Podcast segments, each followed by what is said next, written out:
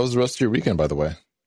Oh man, I've just been sleep. Uh, I don't know if I told you I had like two hours of sleep the night before. I just had insomnia. Then the nap. Oh no! Oh yeah, yeah. You did tell me that.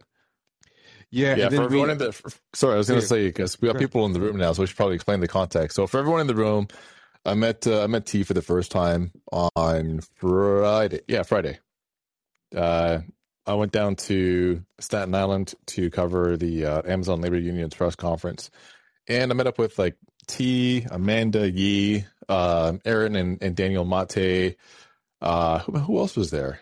Uh, Jorge from Everybody Loves Communism, and a few other people. So yeah, it was a lot, it was a lot of fun. Yeah, you know, you know, it's funny uh, though when we were uh, talking about it before, and you were like, "Yeah, I'm approaching middle age. I don't want to, you know, party too much. You know, just anything simple, easy to do." But uh, once the night started, you were, you know, hard to rein in. You, you, I went home and, and you were still going strong. Yeah, Like, you know, yeah, I, I- I was like, I closed the "Wha- place what down. was this guy talking about? yeah, I'm like, what was this guy talking about? All this talk about, yeah, middle age. I just, you know, I'm not trying to party, I'm not trying to do anything. You know, just a drink. I normally and, yeah. don't. No, it's because uh, like by like eleven o'clock, uh, right when the second place, what was it called, the Broadview or something like that. But like the second place that we were at, um, when they were getting ready to close down, I was tired as hell because I'd been up since like like six o'clock that morning, right? So I was starting to feel it. Um, but then as soon as we hit up the third place, um, that that sort of hole in the wall tavern you took us to, and they were like jamming on some like '90s and early 2000s classics. I was like, oh, hey, it's a, hey, a second, I'm back in my element. All right, we're good, we're good. You know. So plus Yeah. plus like uh plus watching um Adam and uh, Rory uh get hit on by like club girls was was hilarious as hell to me. So I had to stick around for that. Yeah, that was pretty. That was pretty funny. You know, what was uh interesting was that uh bar once a couple of tables opened up, it wasn't you know that bad, and there was a little bit of room. But uh yeah, it worked out. It worked out okay that that last that last place. It was a pretty good. But yeah, uh our friend Adam uh had an edible. and he was not in shape to do anything, and this and this girl just like you know kept like trying to hit on him, and Yeah. I, I was He he'd only him and his girlfriend had only broken up a couple of weeks before, so he was in that sort of like the like you know the single guy in his late thirties kind of zen phase where it's like you've already gotten over the heartbreak and now you're just like trying to relax and chill. So you're really not trying to like have somebody else come in and you know swoop up as a replacement. He was just trying to like chill out. But there was this uh, this this this one lady that was like she was choosing them so hard. And I think for the first probably 45 minutes of it, he was completely oblivious to it. He was just he was enjoying his gubby high. Right, my man was just vibing. It was great. I think I found funny about that is I think it's a typical guy thing where like when you're not looking for it, that's when that's gonna happen. But it's gonna be over the heartbreak. he's, out. he's not gonna be on an edible. He's gonna want. Yeah, Uh, he's he's gonna yeah, exactly. He's gonna be like he's gonna be swiping you know furiously on Tinder, trying to find somebody, and it's just it's not gonna happen for him. It's not gonna work out for him. I know. I know how that goes. Yeah, yeah, yeah. But um, anyway, today's topic is, I think, pretty self-explanatory. It's about uh two articles that were kind of going around, and um, one was the Black Lives Matter uh, BLM, which uh, now stands for Buying Large Mansions. The Buying Large Mansions, the Buying Large Mansions article about the new six million dollar mansions, and when the article was sent to me, I just thought they were rehashing the same mansions. I didn't realize like they There was it's like more mansions. Yeah, Yeah, it's like Pokemon. You gotta catch them all. You gotta try to find out how many mansions these people have. There's yeah. a No, but Patrice debuting got like a little. She got a little real estate empire going on. You know, which you Yeah. know, just, just shout out to her. Yeah. Yeah, she hit this one like pretty well. Like it wasn't even like a brand new. It's just the, the latest one they found out about, and it's like it's just kind of funny uh, that this mansion was uncovered, and I think they were coasting on the laurels of the mainstream legacy media being on their side, like hmm because this article and the response to it kind of made me realize how much of their good reputation wasn't even about skillful money laundering. I thought they were actually very good money launderers or very good uh, ops. No, according to the Once article, they were absolutely not. Yeah, yeah. Once the media is not complicit in like you know softballing the, they're pretty they're pretty awful. The excuses they were giving, the way they were handling it, um, yeah, they're pretty. I mean, but to me, that just kind of reveals more how much of this is about media and and gatekeeper and watchdog malpractice than it is about any specific skillful con skills that these people have. Yeah, and then there was the uh, the Donald Glover article uh, in which, and this this kind of goes to show the importance um, and and the skill that it takes to actually be a good interviewer. I think I think what happens oftentimes with celebrities is that they assume that because they're good at one thing, they can be good at all things. So that's kind of brought us into the the realm of the celebrity influencer, where a celebrity cannot just be good at acting or cannot just be good at music, cannot just be good at art, cannot just be good at whatever. It it The- always the has multi- to be the multi hyphenate is the new yeah, yeah, yeah, yeah. The uh the poly what was it? The the the polymath is what they call them. Like you have to be good at everything. And it's like you can focus on just one thing and do that well and get by pretty good. Um I'm not sure where it became necessary for you to be good at all things, but it's it's kind of annoying. And especially when um like actors, athletes, uh musicians and so on want to be writers as well. Like they want to be um like journalists or columnists or whatever. I think of like lena dunham or kareem abdul-jabbar and donald glover is one of them that uh just because you're good at writing music or even possibly writing scripts doesn't mean that you can do journalism very well. And there's a certain talent for asking uncomfortable questions that comes along with journalism which you're just you're not going to develop it in a place like Hollywood because there's always a point at which you stop asking questions and respect. I guess like people's I don't know uh, what do you want to call it like a right to privacy or just like not wanting to answer questions. But as a journalist, journalist, you're supposed to ask uncomfortable questions, and you're also supposed to deeply research your interview subject before starting the interview.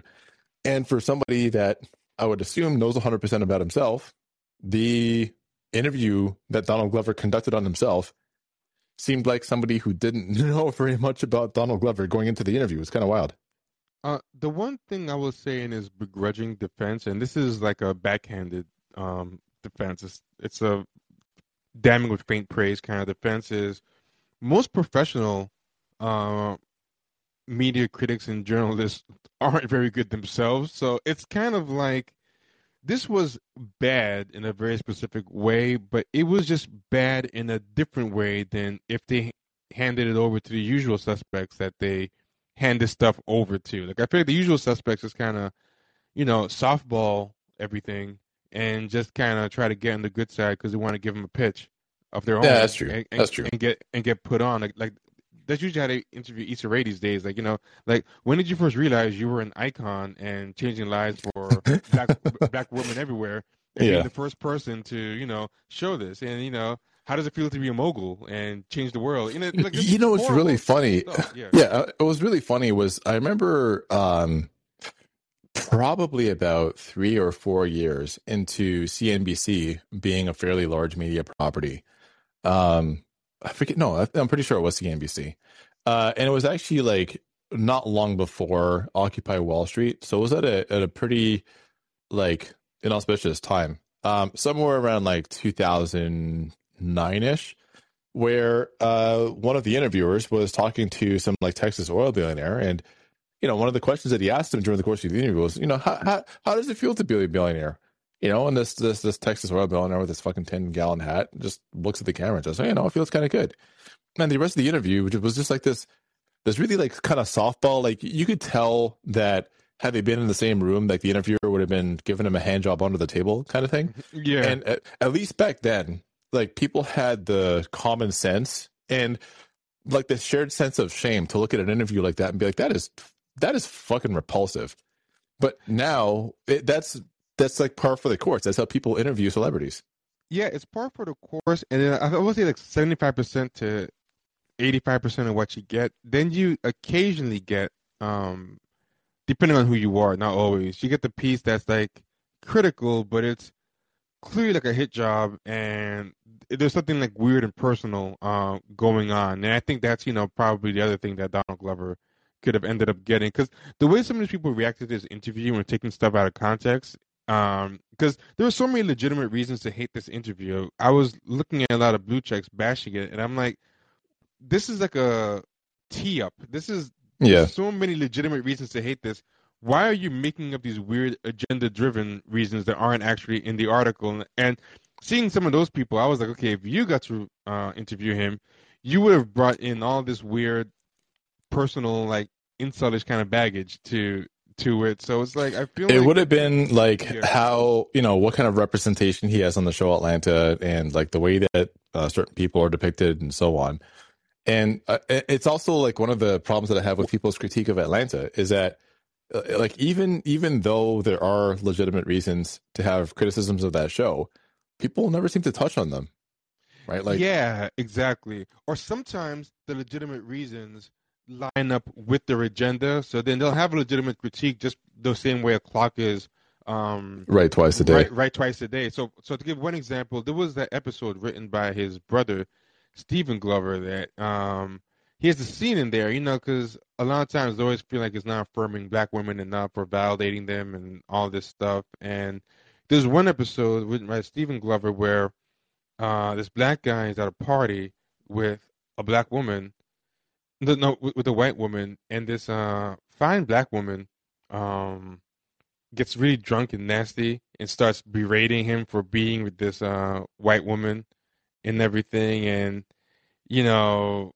i was kind of like i don't i feel like it's a 90s thing. I don't feel like that's something that's really gonna happen especially not with someone that fine. Like she was way too like i don't know. I just it just didn't ring true to me. Like it was like this made me look kind of bitter and jealous of the white girl and everything and like I'm like somebody like that is not going to be to me uh crying over this guy she doesn't even know. Uh she, she can kind of write her ticket in the dating market. I, I thought that was just making like black women look kind of insulish and and you know jealous. And I just don't really feel like that's like like like when um Spike Lee did it in Jungle Fever with Queen Latifah, you know, acting a certain way.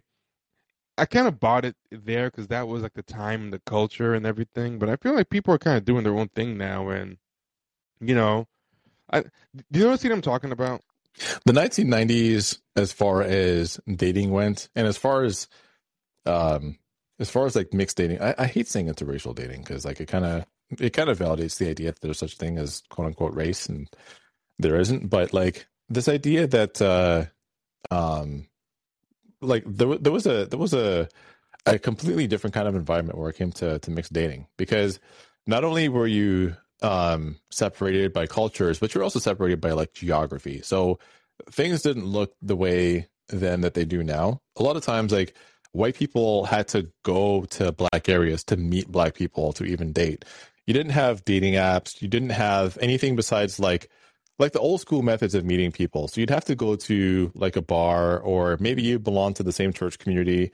Um maybe you had like mutual friends at work or something like that but there was there was a certain amount of effort that it took to to go from like one community to the other. And i i I think that people don't have that kind of context because they grew up on the internet they grew up with dating apps and so on. So it was really easy to meet people but there was a way bigger difference in terms of the dating market in the 90s i would say even like the early 2000s compared to now. And now i don't think people really have that hard of a time meeting other people. Like you might have a hard time meeting the person that you want but as far as like meeting other people and uh dating whoever you want to you, you didn't have those social barriers to overcome to get to know people of like different ethnic backgrounds Oh yeah, yeah, I I agree. Um, but I was asking about the episode. Did you see the Atlanta episode with that? yeah yeah yeah yeah, yeah where they were at uh, they were at a house where they were at a party and they thought that drake was going to be there Oh. and then he oh yeah, yeah, wasn't was there Drake's yeah. Yeah, yeah, yeah. Yeah. It was Drake's. It was, Drake, it was one of Drake's houses, and um, you know, homegirl met like this this one dude that was I forget if he was like an actor or something like that, but like I think he was just a regular guy at the party. I don't think they Was he? Yeah, no, no, no. I he was a so. he was a guy that in their universe people knew, um, Oh, because so, like so, so he was he was a big shot. yeah, yeah, yeah. Because uh, when when when Oh, the the, way- the black woman that yeah By the way, Kamaria is in the uh, queue. Just, Oh, okay, okay. seen. Yeah, I'm not. No, I didn't see that. Yeah, yeah. no, oh but- shoot but- I, yeah I'll add you as mod. Yeah, and please, um, brother, keep talking. No, I was just gonna say that uh, it seemed like in universe people knew who he was because um, when his girlfriend uh, responded to her and was just like, well, maybe he just likes me because I'm a nice person. And then he came and he like um, sat down and he, he said a couple of words to homegirl just to let her know like he wasn't interested. And then he left. And she kind of like was like almost like starstruck, like, oh, he said something to me. Like he talked to me at all. Right. So it, it seemed like in universe, because uh, I don't remember the episode all that well. It was a couple of years ago, but I do remember thinking that in universe, this guy is somebody that people know. Oh, okay. So then I I misremember the thing. I thought he was just a guy at a party with a white girl. She was acting all like like I feel like a lot of black guys. I think. Um, oh, and Kamara, you can hop back up on the uh, the queue. I'm not sure what happened there. Yeah, yeah, yeah, yeah. By all means, please, please hop hop up. Uh, yeah. Like I don't know, I feel like a lot of black guys today, like white women, want to believe that you know every black woman out there is just you know seething and stuff. I think it goes in reverse too. There's some black women that they white guys who want to believe everybody is like you know seething, and I just I just and, the thing is like I, I know too many normies. Like this is why I get yeah. really annoyed by what I see on Twitter and on TikTok and Instagram because I know way too many normies who just don't give a shit about this stuff, and I think a, a lot of this stuff is a lot of this stuff is just driven by people that spend way too much time online, and I think in a way it's self-selecting because the reason that you have so much time to spend online is because you don't actually have people like out in the meat world that you're meeting um, and a yeah. social life that would prevent these kind of things from happening to you in the first place. Yeah, but when people got on him for that scene, um, you know, I, I agree with them on that one. I was like, okay, that one is actually one of the few times you're actually critiquing him on something that I think is yeah, yeah, yeah. generally did did badly. That and his stand up specials, like his stand up specials, that was that was um, jokes. Yeah, that was the same thing that Lars von Trier does. I think I've complained to you about this before, where occasionally Lars von Trier has this really bad habit of writing his words into his characters' mouths. So like his character's mouth is moving, but it's really Lars von Trier's inner thoughts coming out. And I think that that scene was the way that Donald Glover thinks that black women think about him, and I think it just I don't know plays to this deep insecurity that he has about not dating black women. And rather than I don't know either like there's only two ways you can go about it. Either it's like you just don't care and you never address it, or you figure out what it is about you that has you not dating black women. And I think that that's something that a lot of black men probably should self-examine. Like I, I know black dudes that don't I don't know if they do this on purpose, but they end up dating white women. And maybe they're not like purposely or consciously um, removing black women from their dating pool, but they just keep on ending up with non-black women. And I think that there is something to examine there. Um, I know that I had like a I had like a bit of a hot streak where like like women that I was da- that I was was dating were not black, but at the same time I was also like living in Windsor, Ontario, so the choices were kind of the choices were kind of slim there. But but at the same time, like there are people that will purposely and consciously um, remove black women from their dating pool, and it's like maybe that is something for you to examine. And maybe people who are saying something, maybe people who are saying something to you have a point. You don't want to hear it because you don't want to feel like you're less black, but maybe that is something for you to examine. And I think maybe there's something for him to examine. And I think also, given some of the weird jokes he made, like how he came really hard when uh, uh, a white girl called him the N word during sex. Yeah, you know, he, he had this weird, he had this weird thing about how he dates um the black women of every race. So like you know, Asian she likes to date Filipinos. That that that, that sounds really. That's dumb. also yeah. That's, I mean, it's not, it's not, just dumb. It's also pretty foul. Like so, what yeah, you're basically yeah. what you're basically saying is that like Filipino people are like low class out of like out of uh, out of Asian cultures. But yeah, and he said it like across the board. He says like out of white women, he dates um Kardashian, uh, not, not Kardashians, um um Armenians. And first of all, that's not even none that's even ethically like true. You just kind of yeah because you're trying yeah. to, you're trying to pick. Yeah, I, I don't date white people. I only date Slavic people. Like, well, okay, well, who the fuck told you that Slavic people were like lower class? Yeah, yeah, yeah, but, but but also like it's like it's all arbitrary. Like you're picking Filipinos as the black people because they're dark, and you assume that whoever's dark is lower. But but there's like Asian countries that are like you know, uh, more maligned than Filipinos, even the Asian. Um, yeah, like Cambodians, for example. Yeah, yeah. So, so you're and it's not on the basis of their skin color. It's really just like I don't know. It's it's the ethnic tensions that pretty much everybody experiences. Like black people experience the same thing. Like Yeah. there's Jamaican people that look down on Trinidadian people, and there's some Trinidadian people that look down on like continental Africans, and people from like South Africa will look down on Nigerians and shit like that. And it's like it's not really based on anything concrete or logical. It's just the ethnic, ethnic tensions that arise, and oftentimes it's created by a colonial past. So what you're kind of doing is playing into that and reifying it as if it's something that it, that actually existed independent of colonialism.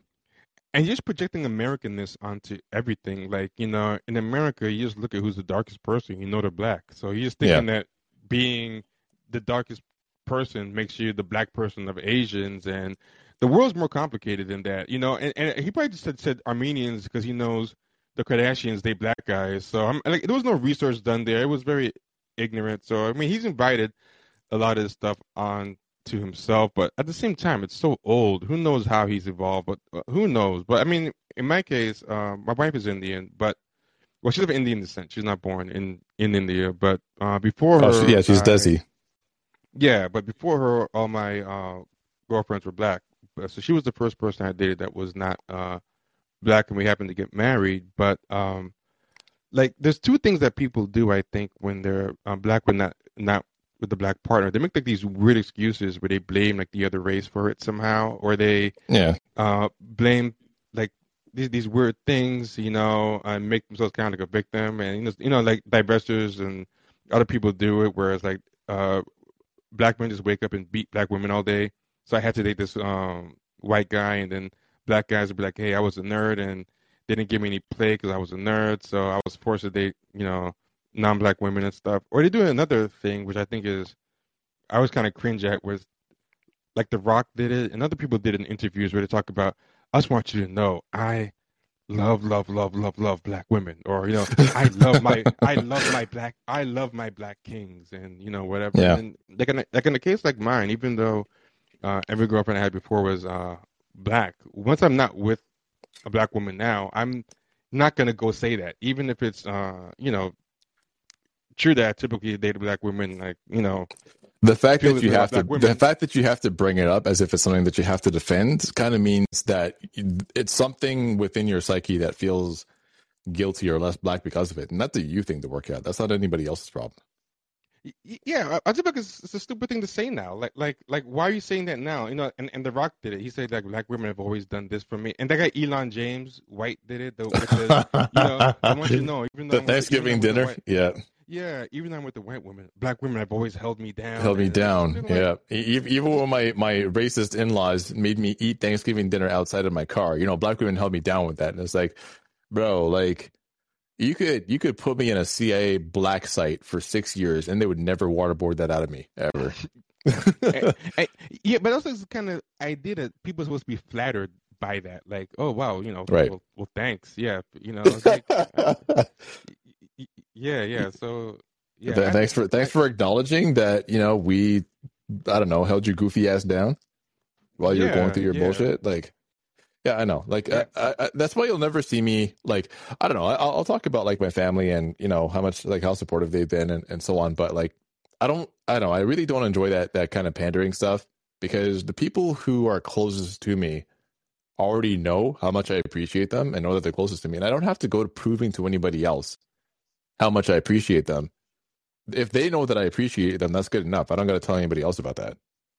I also think for people who care about that stuff, at the end of the day, they're not going to care because uh, your final choice is not what they want it to be. So it, it it'll be like that'll be like, hey, you know, even though I didn't give you this business, Right. I want you to know I you were down was to like the wire.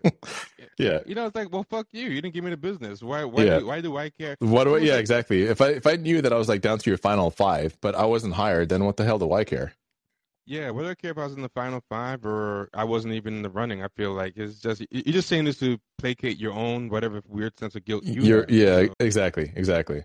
Yeah, I, I really And- don't like that. Yeah, and I feel like Donald Glover is uh, having all these problems that he's inviting on himself because he can't do the self examination that you're kind of uh, talking about. But yeah, like we were saying, and people feel free to come in and talk about either one of these topics, even if you didn't read the article. If you just have Well, we should probably get into some of the substance of the article because there's a, there's a, a Yeah, couple sure. of parts that really bugged me. Um, one of them was okay. So y- there's sometimes um, sometimes celebrities will will uh, they'll do this. They'll start talking about things that the average person simply cannot relate to and doesn't really. I don't know. Like when when I see interviewers play along with it, I'm like either the interviewer is already living in their world, in which case they're a lost cause and they shouldn't be interviewing this person, or they're too polite to say, I don't know what the fuck you're talking about. Could you explain more? And there's a couple of places where like he does that literally to himself, where he'll say like, uh, cool, what does culture mean to you? And then his own response to himself is the word is overused, but I think in its essence, culture is just for just us telling stories to each other we all remember from being God. You mean like stories we've all forgotten as God? I'm confused. I think culture is just us telling each other the truth, being present together. I bring up God because I think there's no we. And I think that's how I make things now. I think of the moment when I want to give someone, but I make sure someone is me, not us.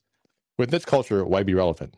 And he says, I hate niche. When I was really starting to make stuff back in the early 2000s, niche was the wave because it was safe and you can eat off it. Back then, you could eat off it a lot, but I think it didn't challenge people to figure out if they were great or not. This ain't a job to me. I'm in the influence game, and I think my world is better than most people's. So I'm trying to make the most people believe in my world. That's relevancy.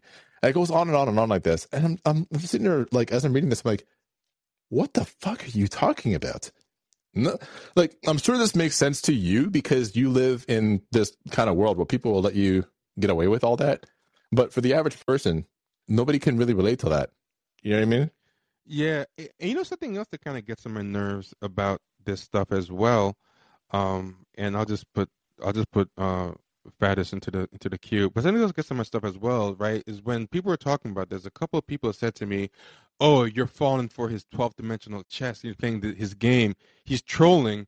And by you um talking about it and taking that face value, you're falling into his, his, his trap. You know, this is a genius interview, and I hate this idea of anything you do if you can prove that you did it somehow on purpose, it justifies it. And what I would say is, even if this was fake, it almost makes it worse because like you could have like you you chose at least if you're oblivious, you're actually this dumb or this crazy, and you're being earnest. I can respect that more than if you actually contrive to make yourself look this dumb. Like you had a chance to actually say something meaningful or shed some light, and instead you chose to play a dumb game. And I'm supposed to reward you. It's like the post Andy Kaufman world. I think uh, I always thought Andy Kaufman was kind of like overrated. This idea that, uh, you know, because you're fooling and playing games with the audience, that somehow makes you a genius. And to a degree, it can be funny or whatever, but you're getting by on the idea that the audience trusts you.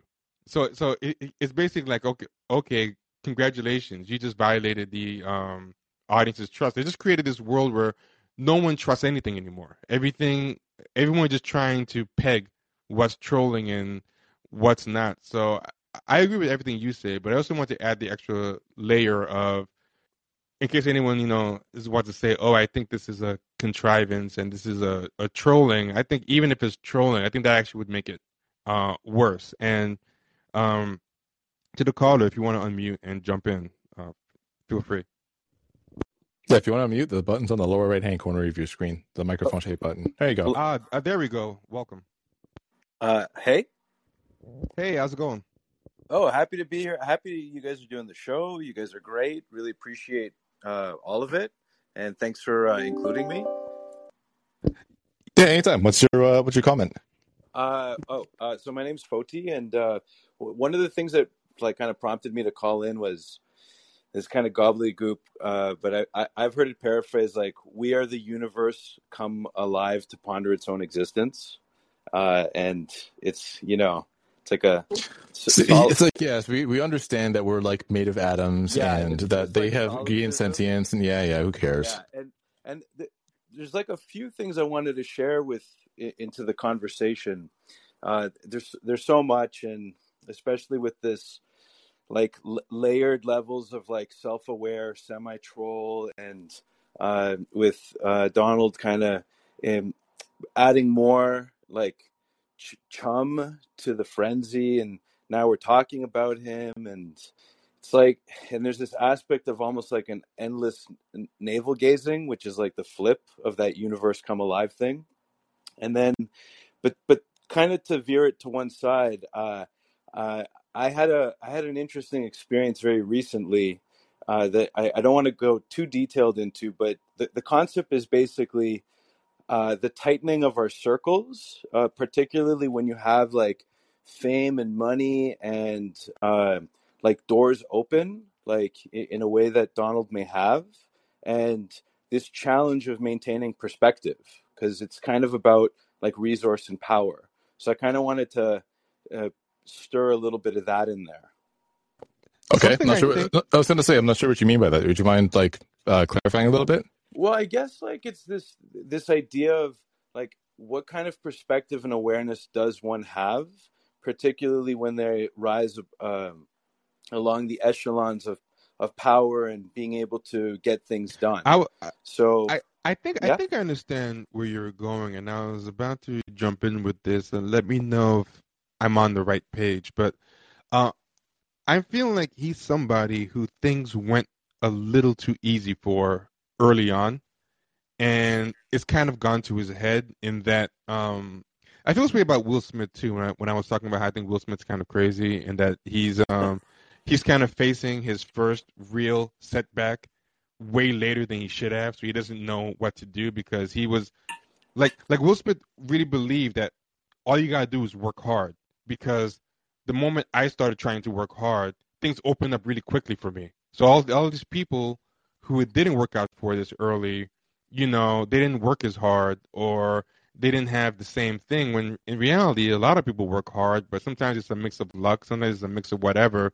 But you know, a lot of people who it's a long, hard climb, and you know they have a lot of setbacks. When they finally, you know, get there, they kind of have a little more perspective about how much of it was luck, how much of it was hard work, how much of it was um, connections, etc. And I think like Donald Glover is kind of in that other category too of people who, from very young, he just kind of hit like a hot streak very early. He was like one of the youngest writers on Thirty Rock and all these different things. It, it, and I just think that that type of privilege, that type of um, power, like so young and everything, he really has to love a smell of his own farts. Like he really has to think that he's just that. that oh, I, I love you bringing that up. That's so substantial, and I, I was gonna eh, totally add that in. That's that's so um, like crucial to the Donald Glover story uh, because you know Tina Fey was kind of like like semi mentor, and uh, I think the Will Smith example is, I mean, that's going to be ever an example for you know modern pop culture, right? And he's been so prominent for decades, and he, he they're both so interesting and they have parallels because. Uh, they're very young. They're very talented. Uh, speaking to pop aspects of the culture, uh, also digestible to like a mass market audience, like Donald being the the quirky nerd. Uh, and then I can't. I'm not black, so I'm not. I'm very careful about how I'm referring to it. But just even like uh, Will Smith being the digestible version of black, and Donald being like a nerd skateboard type, like post Pharrell. Like there's there's so many parallels. And then Oh, oh yeah, I, I, yeah. I, would say he's probably even more digestible than Will Smith. Like compared compared to uh, yeah, Donald yeah, Glover, Will like Smith is almost yeah, yeah, yeah totally, totally. And, uh, okay, yeah. go on, go on. Oh, and and, and the what's so like you you almost have to have like degrees of like narcissism and ego to to make it in the biz, quote unquote. I mean, that's like a supposition, right? Uh, then there's layers of depending on what your artistry is, and you know, a lot of us are never going to really know what conflicts Will had 30 years ago trying to get the show to happen, etc. And it, it's not about justifying it, but we're also kind of uh, interested in the psychology and there's ramifications because they're also uh, in positions of quote unquote influence, and that is itself is getting assailed. And I, I think that's what I appreciate you, you all doing and us doing is uh, it's almost like the actual thing artists are supposed to be doing is being critical and asking questions. And we're we're kind of having this in response to being like yo like this is a little whack or weird or what the fuck or like because when you're reading it you're like you're really using your your fuel for this or like yeah you live in a great like you've done great. Like i love atlanta. It's great. And i i, I appreciate so much of what he's done but yeah, like your farts still stink, your shit still stinks, and like it's yeah, not and, all and, good. and I live in Atlanta, but he's making it hard for me with his personality. like I try not to read what he does and what he says, and uh, we're gonna move on to the next person because the queue is building up. But Oh, thank you for so much, your guys. for- Keep it up. yeah, yeah, yeah, no problem. But I just want to address some things that that you you said before uh, Trayvon or Trayvon speaks, which is uh, for for context, Glover was hired at age 23 by Tina Fey uh, while he was still studying at NYU. So uh, he's still studying at NYU, and he had, he had been doing these um, comedy things with this group Derrick Comedy as an undergraduate. Like he was doing these these viral uh, YouTube videos with his uh, comedy collective, and so he's in NYU, which is you know already gives you like a leg up being in one of those schools. He um, gets hired at 23 to write for a hit sitcom. Then he um, goes from doing YouTube videos, being at NYU, jumping straight to the top gig. Like people scrape and climb to get a network hit comedy writing gig, to a starring in the um, cult popular uh, sitcom Community from 2009 to 2014, and it's gonna be hard to get some kind of perspective and not think you really are, especially if you're black. I think it's gotta be extra because I think it's very tempting. I mean, Roxane Gay had that tweet uh, to even get to be the token means you're better. Oh my everyone. god! Yeah. Yeah. And the funny And thing so is, a lot of of people agreed. attacked. No, a lot of people attacked her for that too. And I'm like, that's wild. Some of the people that I saw getting mad at her for saying that because the way that they conduct their professional lives, they're in total agreement with. Even if they don't agree with her verbally, um, the way that they conduct their professional lives, it's in agreement with her anyway. But I was surprised by how many people straight up said yes, cheer it, yes, love it. Like you know, some people just straight up uh, openly agreed with her. and, I, I think know, I think when I it's crazy. think um it's something that you've alluded to before, which is that um a, a lot of black people who uh I want to say like if they work in a certain milieu um and they're backed by white people. So if you work in journalism, if you work in media of any kind really, uh if you work in like, you know, the entertaining arts and so on, they'll go they'll go on and do things that white people didn't even ask them to do because oftentimes I think that that's what they think that they have to do in order to succeed and still keep those paychecks coming. And I think there's a certain um, dignity that there's a certain dignity that people who can write the checks find in people that don't have uh, creators like coming around sniffing their thrones and like like sitting up and begging for them. So oftentimes you'll you'll find people who quote unquote sell out do so not because they're asked to or pressured to, but because they believe they have to. And I, I don't think you really have to do any of that. I think there's actually a, a more quiet dignity in saying what you want to say, um, and being true to yourself and your principles. And like the the whole idea of like selling out because hey everybody has their own price. I think that's what they kind of have to tell themselves for why they're behaving that way. When in reality, most people like who who value their own principles don't have to do that in order to get paid. And do you think, to a degree, before we go to uh, Trevon, do you do you think to some degree that um, Donald Glover is falling into the to a version of that trap with this? Um, I think he's yeah, I think he's deeply insecure with um, the kind of blackness that he himself has experienced throughout his life and what he feels like he has to represent um, versus what he feels he has to do in order to maintain relevance and get people to, to pay attention. But, but I'm asking you specifically about the tokenism question. How Yeah. do you feel? Uh, how do you feel his approach? What from the, for this interview? What do you think is his approach? I think his approach to tokenism? tokenism is that like what he's what he's kind of saying behind all of this this you know metaphysical gobbledygook is that yeah I have sold out um but my life is good and look what selling out can do for you. I think that's kind of what's behind all that. Okay, okay, got you. And and uh, Trevon, I'm sorry for mispronouncing your name. Uh, so when you unmute, please let me know if it's Trayvon, Trevon, or uh, something else, because I should know it by now. Yeah, you can unmute by uh, tapping the microphone button. There you go. Oh, there we go. Hey guys, uh, thanks for the show tonight. Uh, it's pronounced Trayvon. Appreciate the concern. Thank you. Trayvon. Okay, great. Yeah, bet. So um, uh, yeah, this was pretty interesting. Like I just finished reading the article about ten minutes ago, and um, yeah, it was first thing that came to my mind was narcissism.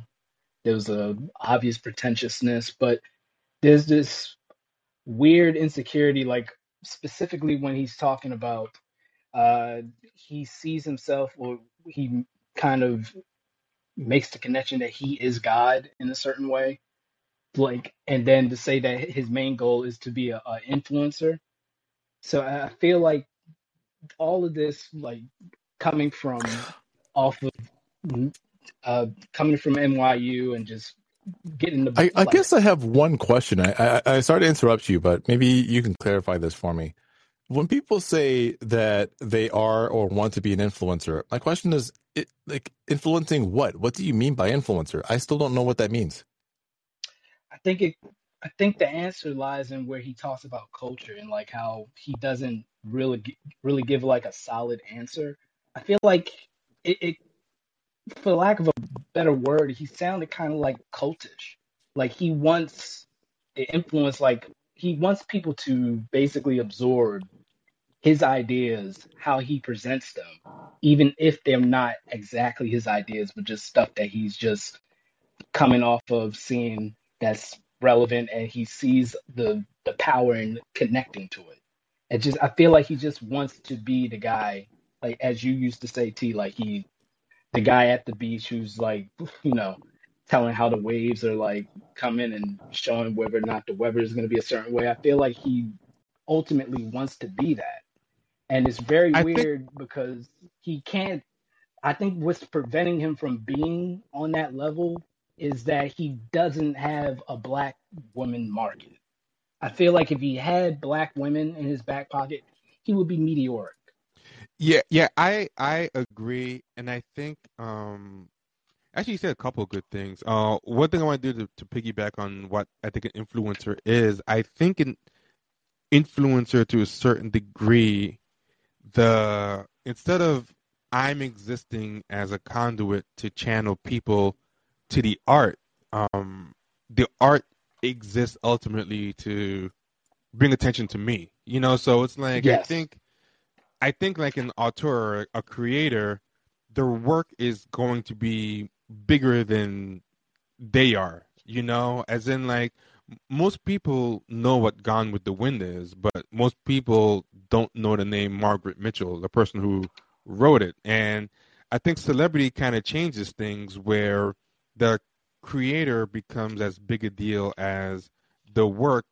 And I think I think there's an artist, there's a celebrity, and an influencer. I would say the celebrity is like maybe 50-50. Like the like for example, like Martin Scorsese is a auteur, an artist, but he's also very much a celebrity, and people kind of know his name as much as they know his works. But the influencer is just um, pure, unadorned, like celebrity, where the work is almost like a decoy or a secondary. And I feel like Issa Rae is a great example. Like most articles about Issa Rae aren't about how great her work was, but how she's blowing up and what a mogul she's becoming. But how many people really talk about her work? Like, like for example, do you like Breaking Bad or not? Like some people like it, some people don't. Some people think it's highbrow, some people think it's middlebrow, or some people think it's lowbrow trash. But uh, people still debate Breaking Bad to this day about is Walt a good guy or a bad guy? What's going on? Uh, Breaking Bad is bigger than Vince Gilligan. A lot of people don't know who Vince Gilligan is. Some people are into the behind the stuff knows, but people have started have stopped talking about insecure and the mechanics of it and the art and the, the choices and the whatever not just after it's been canceled but even after each episode airs it percolates on twitter for a couple of hours and you know there's a bunch of like gender war fighting and then people don't talk about the episode you know after it's like microwave popcorn. It's like it's like, it's like french fries. Once it's out the oil it's un, it's inedible if you don't eat it like like like right away. You just, you just move on. Like people are not going to be discussing the merits of her Yeah, like is anybody going to do like a retrospective on Insecure? Go back and watch the whole series through and pick apart some of the things that they missed the first time around, that kind of stuff. No, I think that comes do, also down to like uh, IP mining as well. Like, can your IP be immediately like spun off into something else? I feel like that's like the main goal for content creators right now. And what you said with like people like Issa Rae is like, do you see anyone from that show getting a spinoff and like that being something oh. like Breaking Bad did with Better Call Saul? Oh yeah, but yeah, are they even gonna have careers past that show? You know, like I think the only one that's really kind of, I mean, aside from Issa herself, like the only one that's really doing anything um, in the wake of that show is Yvonne Orji. Yeah, but even what she's gonna do is gonna be the same thing. She's gonna do the same thing that Issa Rae does, just make a bunch of stuff that aggrandizes her. You know, yeah. she, like like she's not gonna. And usually, like you know, the point of content creators is to make IP that you could mine. But I would say no. Like I would feel actual artists make stuff that you could mine. Content creators just make noise. Content creators are the miners. Like um, like art and con a work and content I think are two different things. And like uh Issa Rae makes content, like, you know, but uh, Margaret Mitchell who made uh Gone with the Wind, even though I don't think it's even that good uh book, and not because it's racist, I just think it's not a great book, but it's a it's a work. It's not content. It's and mm-hmm. and they're gonna make spin-offs of it. They're going to remine it, you know, they're gonna always do stuff, but I feel like content creators just have to make noise. It's like, okay, I have to make something because people are going to forget me if I'm not always making noise. Because um, that's that's all all I'm good for. I'm only noticeable as long as I'm making noise. And I think to the degree that anybody else from something like Insecure or whatever um, spins off, they're gonna spin off from making a bunch of noise too. Podcasts, uh, forgettable comedy specials, uh, such and such. But yeah, I don't think anybody's gonna really do if they to the to the extent that they do retrospectives on Issa, like when uh, Insecure was done, there were all these write ups on it. They all said the same thing. This was game changing. It made black women feel seen. It made uh, black educated people feel whatever, and it made Issa Rae uh, a game changer and a mogul, but they don't actually say. It's like, like what hey, did it actually say? Like, what, what, like, what did yeah, you well, actually get from this show, aside from representation? Yeah, and affirmation and validation. Like, what were the themes? What were the motifs? Nothing. It's it's not it's not like that that at all. And uh, what's the iconography? Donald Glover. Like, what makes like Yeah. people dress up as these people for Halloween? I mean, not like necessarily like as like gimmicky, just like because you love the character that they embodied and played, and like created. Like, I don't see any of that. I really don't. Yeah, and it bothers me with Atlanta because I feel like he has actually done some uh, artistically memorable episodes of that show that you know I think could really stand the test of time. But he's treating himself like a content creator, and I think he's going to diminish his work with dumb gimmicks like this interview. I think you Yeah. know, like like like like Issa Rae, I think has to do it because her stuff is very vapid. Uh, his stuff I didn't really think was vapid till I kept hearing him talk. Now, like a lot of things he did, I'm, I'm reconsidering. like you know, like maybe it wasn't that good. Like for example, I found out one of his episodes was very likely ripped off from front of the show, um, Mtume Gant. Um, Oh, really? uh, yeah, the the Teddy Perkins episode. If you Google like Teddy No, Perkins, really? Oh, yeah, wow. yeah, suppose That was I was actually going to say that's one of the episodes because I was going to make a, a different case for Donald Glover in that many of the episodes of Atlanta are memorable in and of themselves, and there there's at least like themes and uh there's like something you can take away from the show. Go back and watch it a second time, be like, oh wow, I didn't really catch that the first time. But the, the Teddy Perkins episode was one of the first ones I thought of when I was about to say that. Uh, yeah, no, no. Google um Mtume M T U M E and and Gant G A N T. He's been on the show before. He's he's actually gonna do an episode with us uh this week. But um, Google Mtume Gant uh Teddy Teddy Perkins, and there's a lot of people who feel like um uh, Refinery 29 did did an article was Atlanta Teddy Perkins episode taken from a movie, and um, multiple people have um, you know said said the same thing, and it's a movie that uh, Mtume did in 2017 called uh, Whiteface. Uh, yeah, yeah. So, um, by the way, uh, Trayvon, I'm going to move on to Jaspreet. Uh, she's been waiting patiently, but thanks so much for uh, popping in. And of course, anybody who's been in the queue is welcome to come back up. We just like to keep it moving so that people can uh, talk. One last thing I want to say. Mtume, I would say Mtume is mad hum- for for somebody as talented and knowledgeable as he is. He's mad humble. Oh, and I think that's the difference time. between maybe that's like I don't know, maybe this is this what it takes to succeed in this industry, right? Is that you just have to be a self-aggrandizing asshole and sacrifice art for the sake of I don't know, making yourself the spectacle rather than um, the art that you're trying to promote.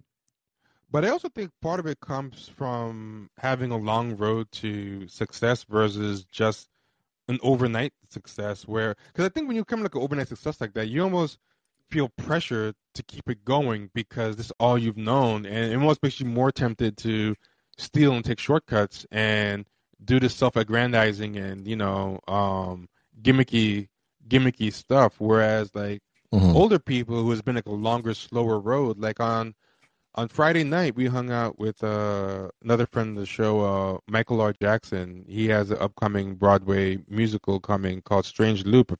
If any of y'all, Yeah, I feel, I feel see like I didn't get to talk to him for long enough because I was too busy talking Adam down from his high. yeah, yeah, yeah. You, you had your hands full, but when um uh his first su- big success, like people call him an overnight success because they went from not hearing about him to suddenly he's everywhere. But it took him 20 years to write that play. He was talking about it, you know. So he's like he got success like you know, um, coming close to 40. So he he can't get high off the smell of his own farts because he's you know had a lot of times where it's like, I don't, am I going to make it? What's going to happen? No, and, and the know? conversations we've had with him, like he's incredibly grounded. So yeah, like that's that's somebody that's somebody who I mean I haven't even um I don't know what his play is. I hadn't I, I knew that he had a play upcoming. Um but I would I would hop on a plane and travel back to New York City to watch whatever he produces because just the way that I've heard him talk about like the art of theater tells me that he's not that interested in being an icon or a celebrity himself. He he he makes work for the sake of like for its own sake. That's that's just what he enjoys doing. Um and people like that and like him to me as well. Like he's like a human dictionary where it comes to film. Those are the kind of people's opinions that I trust and whose work I would eagerly consume because I know that it's not out of like it's not created out of a sense of ego. It's created out of I have this idea in my head and I have to do it and make it good and I want people to enjoy it. I want them to take something away from it because that's what I do as an artist. Yeah, and I have an idea, and the idea is bigger than me, as opposed Yeah. to the idea exists in service of making me bigger. So, you know, so like you know, as opposed to like, for example, uh, current enfant terrible of uh, Broadway's, um, Jeremy O. Harris. Yeah, yeah, Jeremy O'Hanlon. Yeah. and nobody Like I would I would about- never go to New York City to watch Slave Play, but you know, you, you tell me that you tell me when Michael R. Jackson's play is coming out, I will eagerly hop on a flight and go see it. Yeah, but nobody talks about slave player or, or like like no one really talks about. Well, no, I or know people whatever. talk about it now, but that's because they hate it. Oh, Like, oh, there's- but- there's okay, not- but- yeah. But, but even the content of it, like people like it. All they can say is it gave me a lot to unpack, or I'm processing. But then they never come back and tell you what they got from the processing because there's nothing. there's was I in the there. car There's with you? Was bone. I? No, I wasn't with you when we were talking about that. When somebody says I'm processing, it doesn't actually mean that there's anything to unpack or process. What it means is they don't actually want to say in front of other people what they're thinking in that moment. So they're trying to think of a way to say it um, in a socially acceptable way. What they'll do is they'll wait till after everyone else has come out with their opinion and then piggyback off of it for the most part and add a couple of critiques here and there. Nobody ever quote unquote unpacks anything. People have an idea as to what it is that they've just seen or heard. And I think oftentimes they're just too pussy to say it out loud. Yeah, but I think in the case of uh, Slave Play, there is nothing to think about. It's just empty. So it's like they're just they're just kind of stalling. They're just kind of stalling for someone else to say what they thought, so they could piggyback off it. But because it's empty, no one ends up saying what they thought. It's just a big circle jerk of people just all taking turns stalling because uh, no one must be the first person to, you know, uh, expose that they got nothing out of it. Little realizing that no one else got anything really substantial out of it either. Exactly. You know? Uh, Jaspreet, uh, feel free to unmute. Hi, um, my voice isn't uh, very clear, but I hope you can understand me. um, No, I, I got you you. sound pretty You good. sound good. Yeah. oh, thanks. I've been I've been just recovering from uh, Corona, so Oh. Oh, Yeah. Well, you, you certainly have a voice for radio, so I wouldn't I wouldn't discount yourself that quickly. Oh, thank you. Uh, maybe it's making me sound better. Um, I wanted to say that uh, when you mentioned Will Smith in terms of uh, Donald Glover, I remember in an i- interview he's obsessed with um, Jaden Smith. Actually, like uh, Donald Glover, like I think in like 2016 or 17, he was like in an interview he was talking about how he's like, yeah, I can't I can't stop thinking about like you know, it's the first time like, you know, someone in the like entertainment industry is growing up with like, you know, uh, you know, a silver spoon in their mouth and they're from they're black and like um, I can't like he wants to like get into that psyche.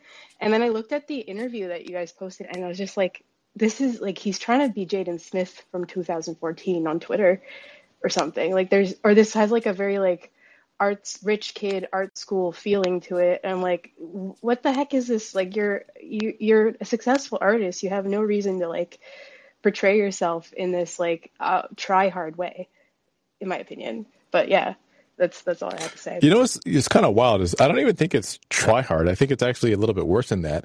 It's and and T's alluded to this before.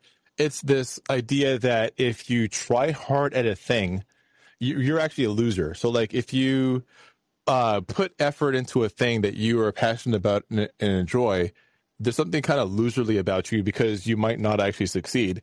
So the key to it is to like their version of try hard is to uh, publicly look as as hard as they can like they're not trying. Like I put no effort into this whatsoever and it still succeeded. So like and, and that's why they can't stick to any one area. Like he can't stick to writing or stand up comedy or rap music. He has to do a little bit of everything because if it looks like he's dedicating all of his effort to one particular thing, then he's he's actually the tryhard. When the real tryhard thing in that milieu is to do everything while appearing to do nothing.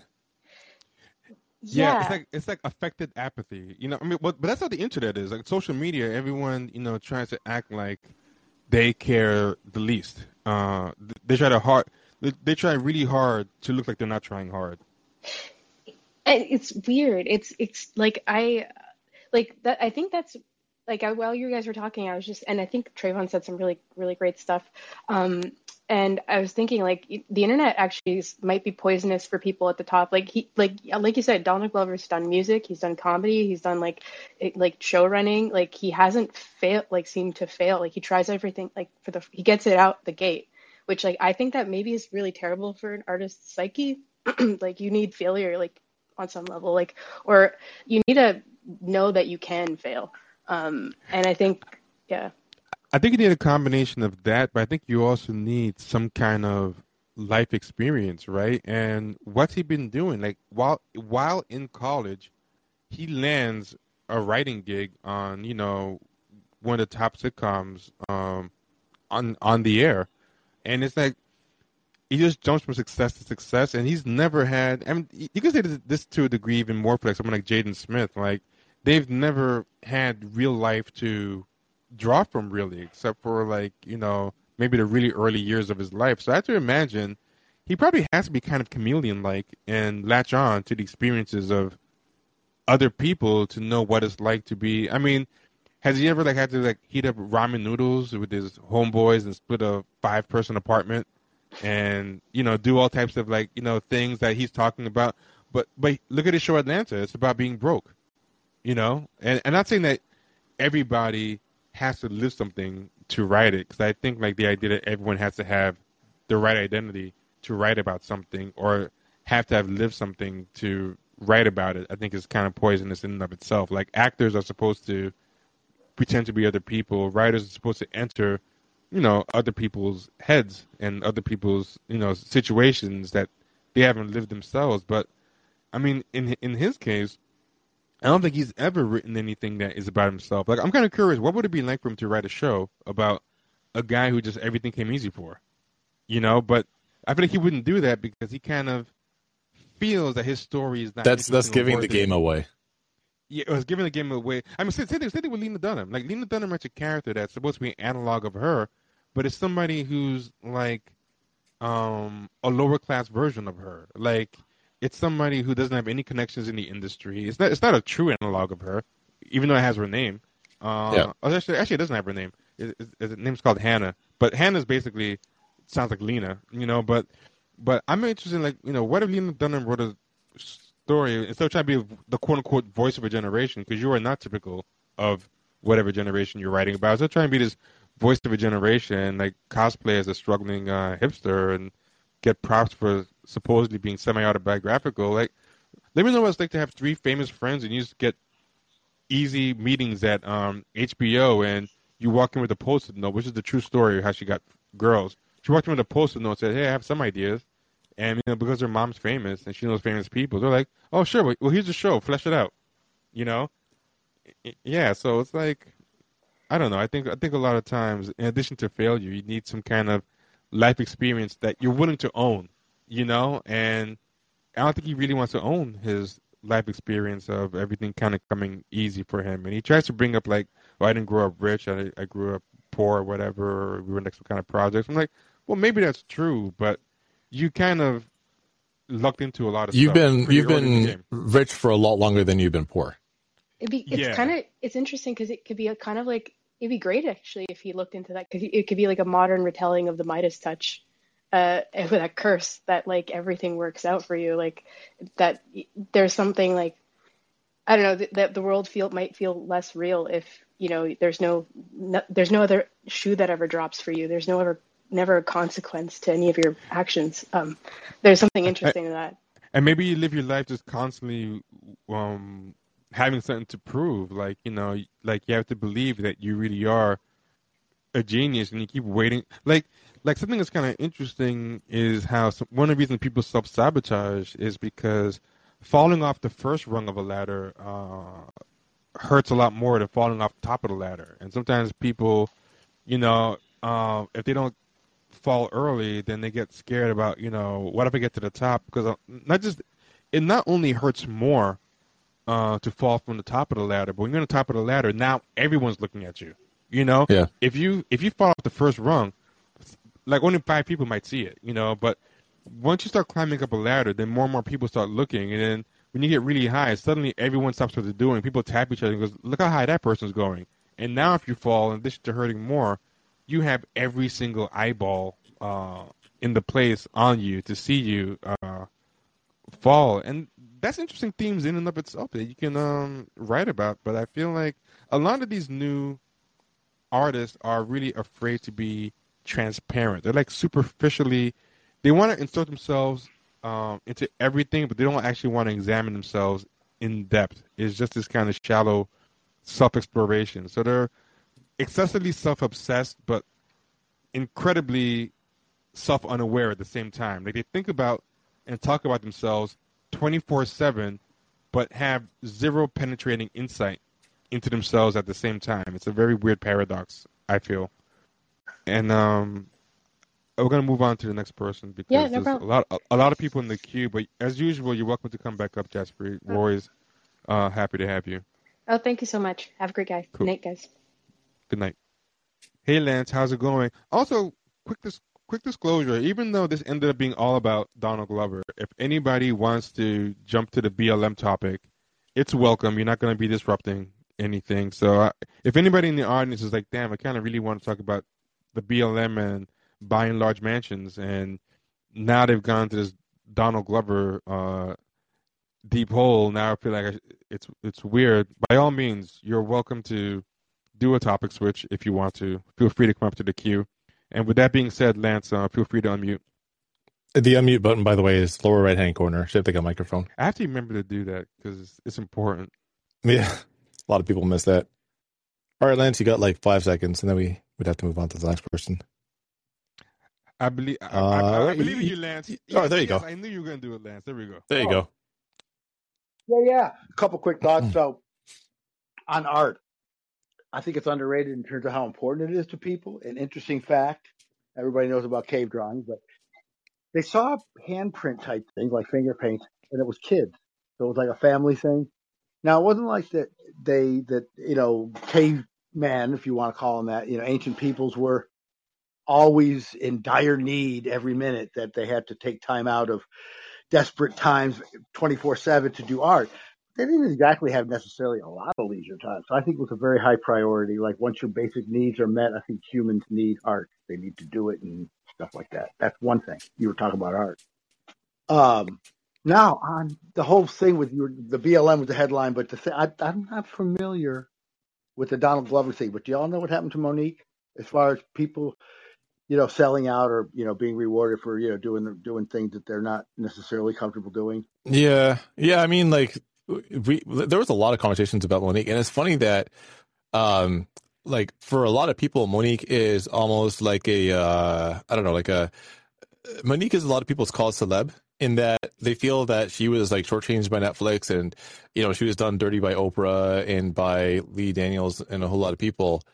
But um, oh sorry, was it Lee Daniels? Yeah, Yeah, yeah, he yeah, it was just- Lee Dan- yeah, yeah, yeah, yeah. So uh, no, but a lot of people say that, but at the same time, like they'll engage in the exact same kind of politics and behavior that got her shortchanged in the first place. And I also find that like some like when she opens her mouth and says things and she like you know expresses her politics at length, like I don't think that a lot of people who champion Mo'Nique actually really believe in Mo'Nique. I think what's more um I think what's more like uh relevant or uh I guess like what really affects them is the idea of being professionally shortchanged and not so much that I like that, that people would label her difficult to work with and have all kinds of things to say about her and they might that might resonate with them. But monique's integrity and unwillingness to like compromise herself in order to get ahead professionally i don't think that that actually like that's not that's not a behavior or the type of integrity they have Did you hear? Did you hear the latest uh, developments? No what oh well, i heard that her and uh, lee daniels have like buried the hatchet but i don't know Uh, i don't know what that's about Uh, Public- did not only publicly bury the hatchet, but she's going to replace Octavia Spencer in the Netflix thriller um, Demon House, which he may or may not be working on. She was Oh, okay. I'm, uh, I'm sorry, Lance. What were, what were you saying? She was sorry, Lance. You were saying something. They all threw her under the bus and treated her like garbage. Steve Harvey. Yeah. Oprah. Yeah, yeah, she, she was blacklisted, and it seems like she might be um, getting unblacklisted because Lee Daniels. Uh.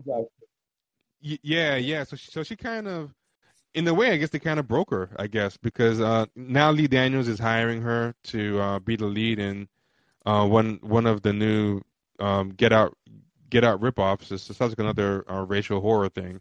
Um, done by Lee Daniels. I can only imagine how bad the politics are going to be in that. But yeah, I, I, I feel kind of sad. I feel kind of sad about it. Listening to Q talk about how you know she was, but I kind of don't blame her because what's the point of being the only person to kind of die on a hill when all these people are turning their back on you and not you know backing you backing you up, you know. And and if and if she Well, did win did some some- kind of battle, I'm sorry. Go ahead.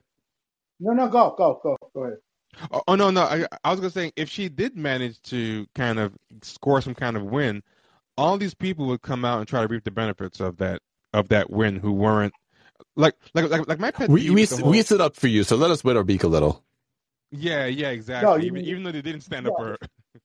Yeah. Yeah, because they, they They- just like, I think that got on my nerves was all these people who would come out and just talk shit about, you know, her thing. So like Katt Williams came out and he was like, Yeah, Mo'Nique, this is why what you're doing is dumb. I sold all these things if you have the talent and then all these different like people, Tiffany Haddish uh, came and kind of said like they offered me this much money and they were trying to say like Mo'Nique was whining about nothing. I'm like, okay, even if you for whatever reason personally think that she's full of shit or she didn't deserve the money, just stay quiet. Like, why do you have to go where white people can hear you and just blab why you think uh, she's like, who are you doing that for? Like, if I thought if if Q was out there fighting for some kind of payday, and I was thinking like, Q, you kind of delusional with you know that number you're asking for, I'm just gonna shut the fuck up. I'm gonna keep that to myself. I- Well, yeah. Why, why am I gonna go? What do I gotta do in that? Like you know, it's it's it's, it's weird, and that really kind of turned me off to Black Hollywood, seeing that.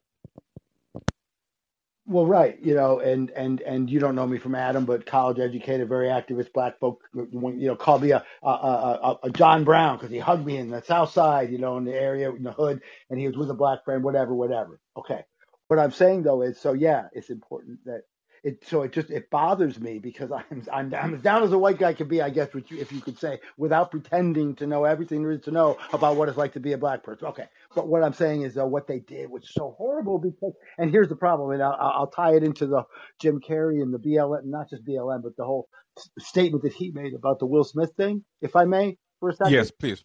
That, of course, yeah, please.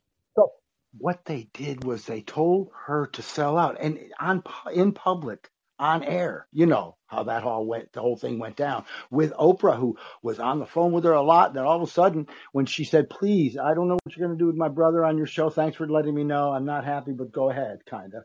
But please don't do it, uh, uh, have my mother on. You know about that part, right? With Oprah.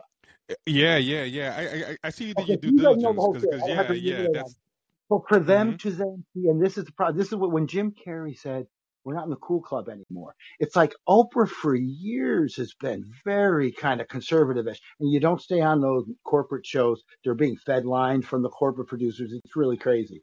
And that's the problem is that I'm old enough to remember Muhammad Ali and the Muslim thing then with Malcolm X who was assassinated. You know, it was pretty, it was pretty hairy. It wasn't 9/11, but Muslims were considered, and there was a lot of violent. There really was a lot of kind of violent elements of you know, uh, you know, at any cost. And so the '60s were so uh, uh, you know violent and with riots and the whole thing. And so what I'm saying is that these people, and this is what makes it so really sickening to me, is Oprah and Whoopi Goldberg. They're going to be front and center to quote Martin Luther King. He's thanks for to him, I'm me. They are so far removed from anything remotely down like that. They're not sacrificing anything. They're not doing anything courageous. They're all selling out and they're all just playing the game and dancing to the white man's tune. Steve Harvey said that in no uncertain terms. He said, That's right. The white man controls the big bucks. I'll dance to their tune. That's why he's got 10 shows. And, not because and, he's so talented. And you know, everybody got on him about that, but I'm like, at least he's honest. you know what I mean? Like, he's not. Give him credit for that. I'll take an honest sellout over a fake revolutionary uh, any day. Yeah, and he said that to Mo'Nique, Mo'Nique on his show face to face, and and Oprah said that when she was on when Mo'Nique was on the View. Well, I could have schooled you. And Mo'Nique says, "I'm not going to that school. I'm not looking for that diploma, oh, uh, uh Whoopi.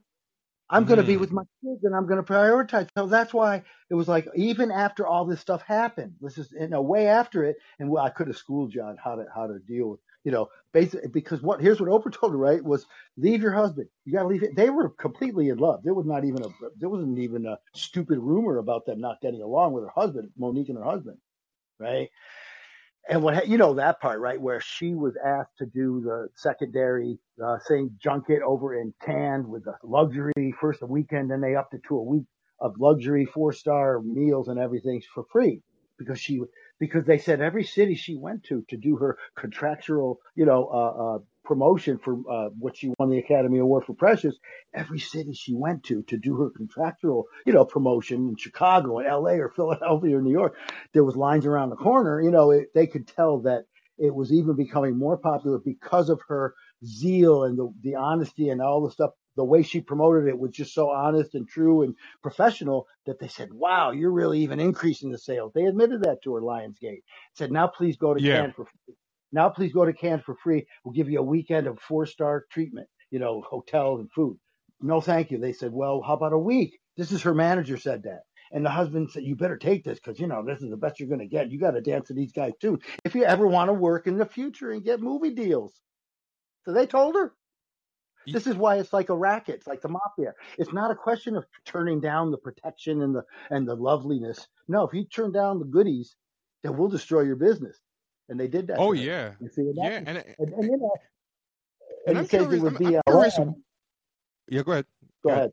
No, no. No, I was gonna say. I, was gonna say. I was gonna say. I'm curious about what happened behind the scenes to cause this um patch up. You know, and I guess we're not gonna know for a while, if if ever. But um, she was like way too.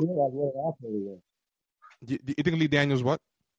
I think he just probably had cross paths with Mo'Nique and said, why? They why? You know, finally, I think he just had a come to Jesus moment. He had no reason to do it otherwise.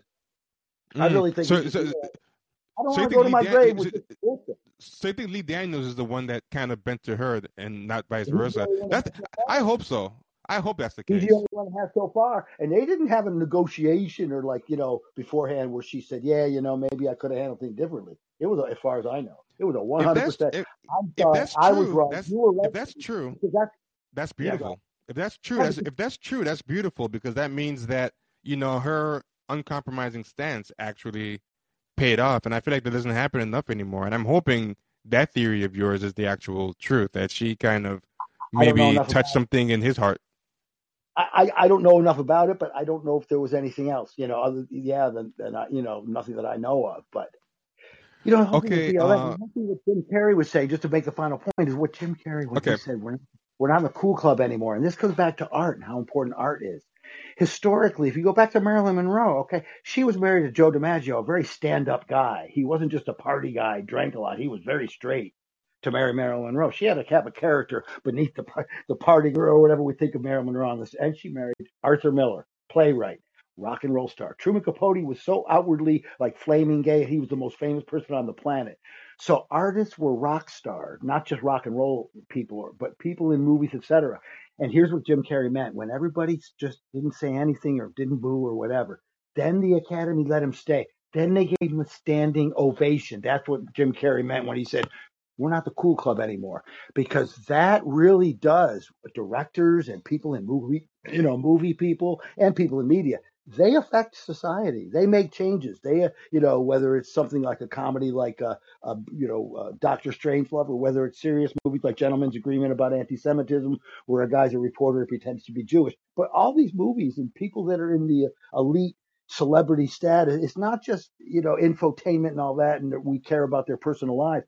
You know, with all their flaws, and some of them were just drunks, and some of them were assholes, some of them were right wing, you know, whatever. But you know, they were the elite that kind of led the charge for society, and that's what Jim Carrey meant. We're we're not the cool club anymore if we're going to give standing ovations to that kind of behavior. But I'm that's that. You know, I'll, Uh, I'll, thanks. I'll mute. Yeah. Thanks, thanks, thanks so much. Thanks so much, Lance. I really appreciate uh, your take. And uh, I, I want to say about Lance, that's the difference between being a old person and being an elder. Like I felt like there was a lot of wisdom in that in that call. I actually appreciate uh, appreciate hearing hearing that. Yeah, I, I I feel like I could I could sit and talk to Lance for hours. yeah, exactly. I want to keep the queue going just to be fair to everybody, but I was really enjoying what what Lance had to say. So uh, yeah, please please come back in the future, Lance.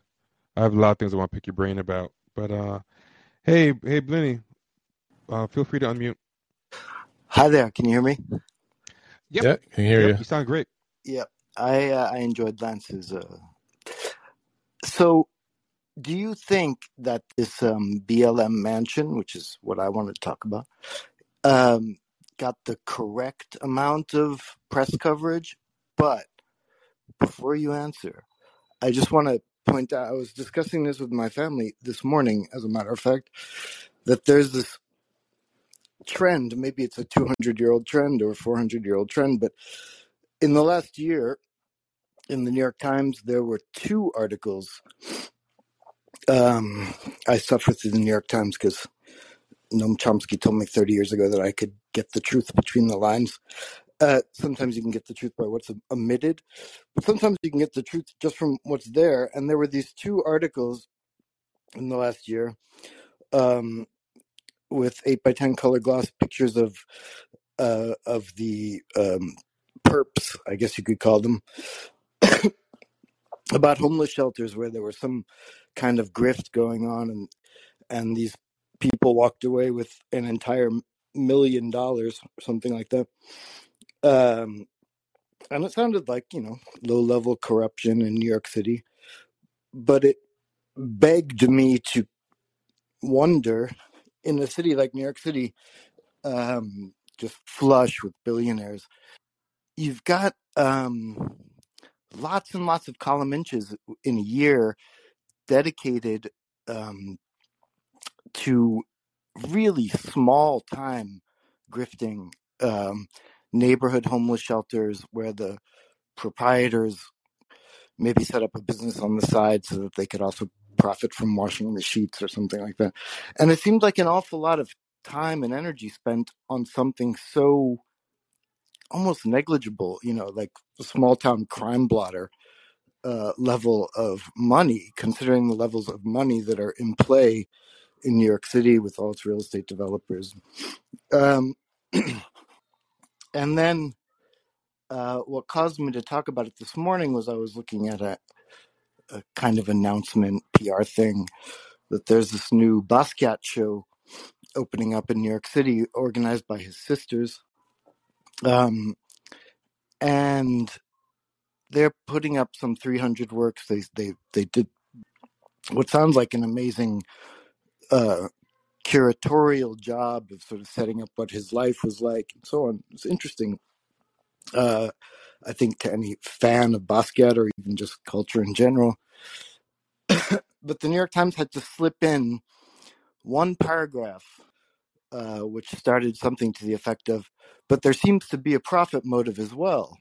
And they went on to list the admission prices of what seems like uh, a really ge- sort of generous show that was no doubt very expensive to produce. And it just made me think like these two sisters, they could sell 5% of their holdings and be multi hundred millionaires tomorrow, literally.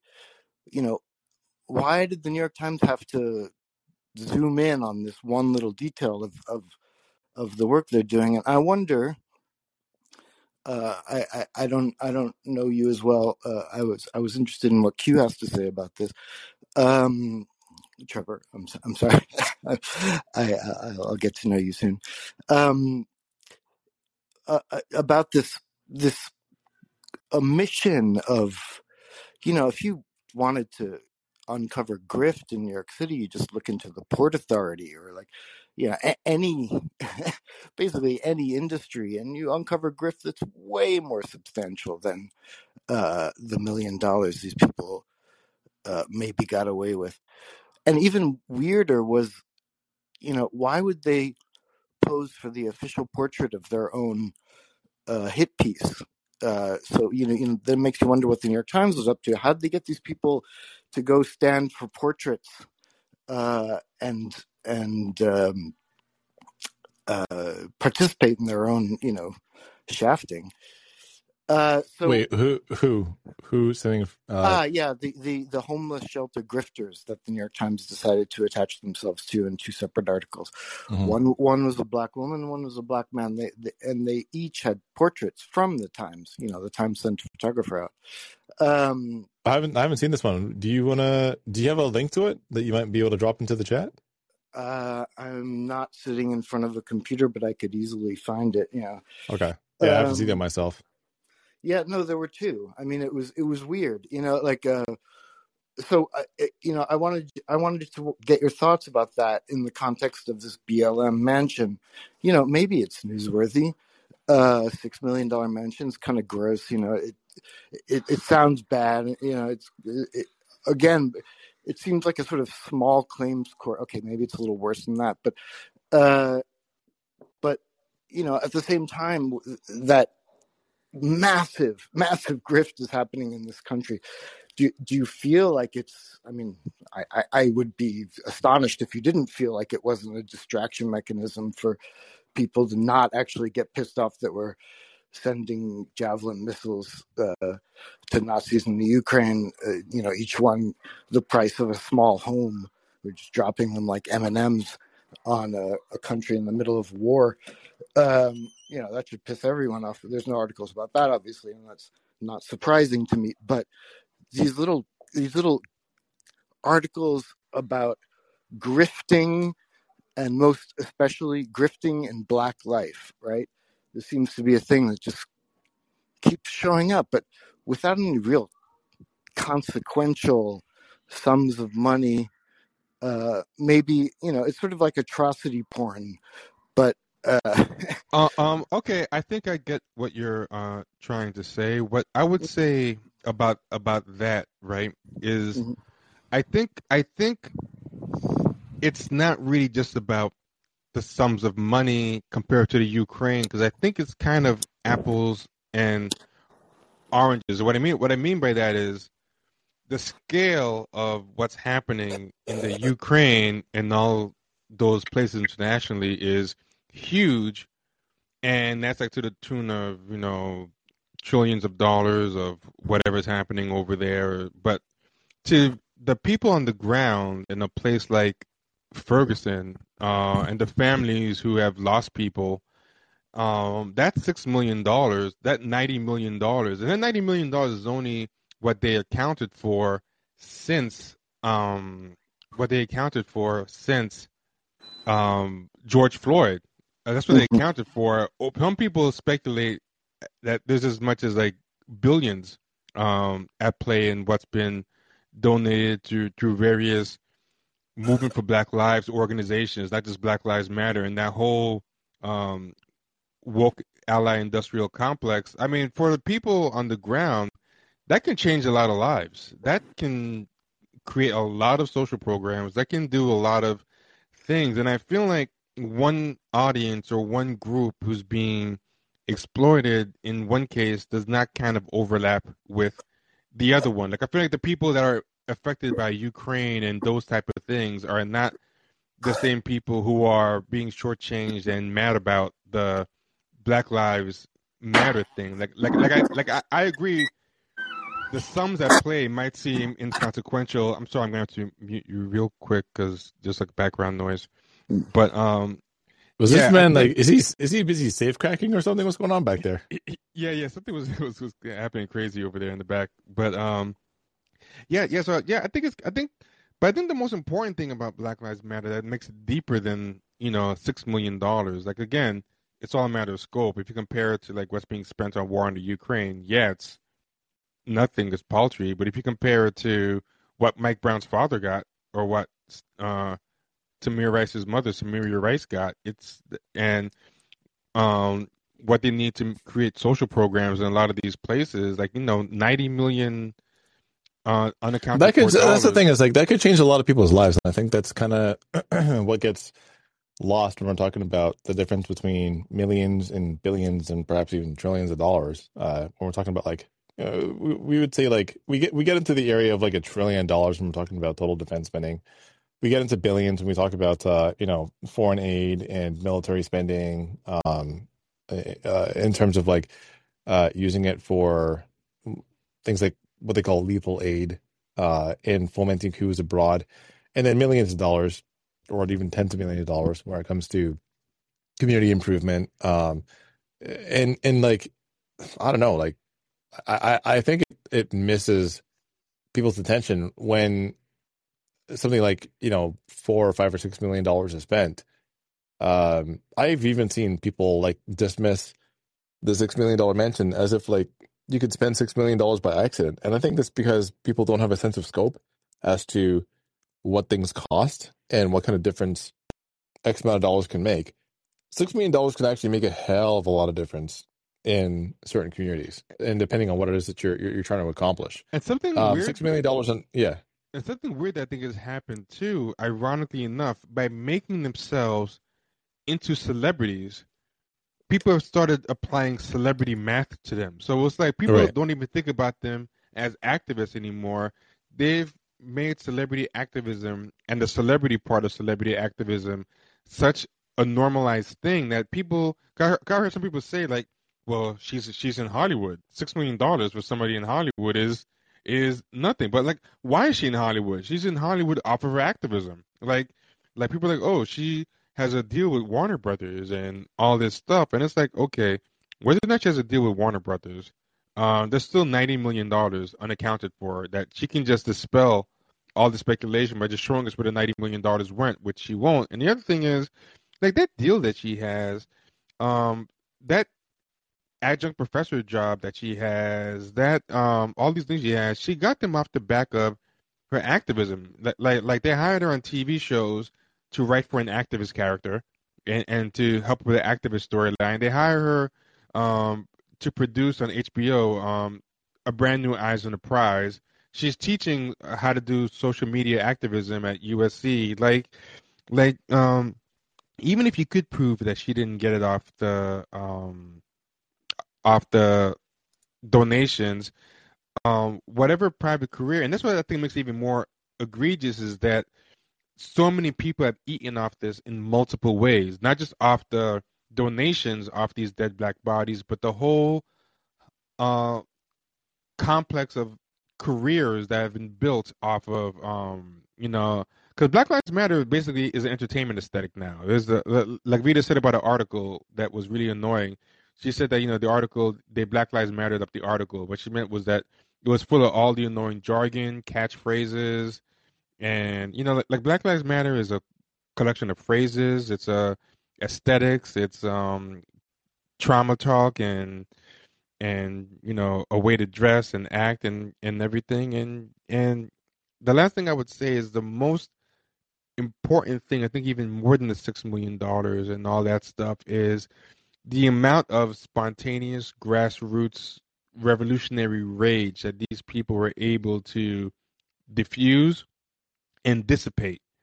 And I think that money, that six million dollars, that ninety million, that hundreds of million, that billion, whatever the number is, what people see when they see that number is blood money. Like you know, the 30 pieces of silver, people don't get mad at Judas because the money's particularly high.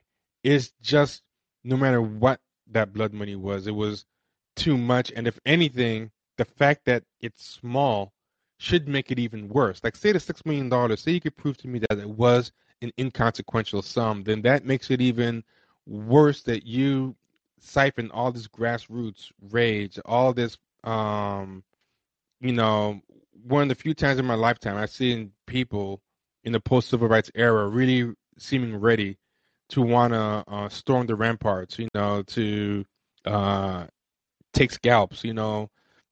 It's going to be hard to get that spontaneous opportunity um, again. And the fact that uh, if you can prove to me that's a small amount, that just makes it even more more disgusting that um, and I think that's what people see when they see that six million dollars. They see, they see um, blood money, and yeah, that's that's the last thing I, I, I want to say about it. And uh, I'll I want to see if you have any other thoughts on it, Q, before we go to Andy. No, no, we can we can let Andy go ahead. Okay, great.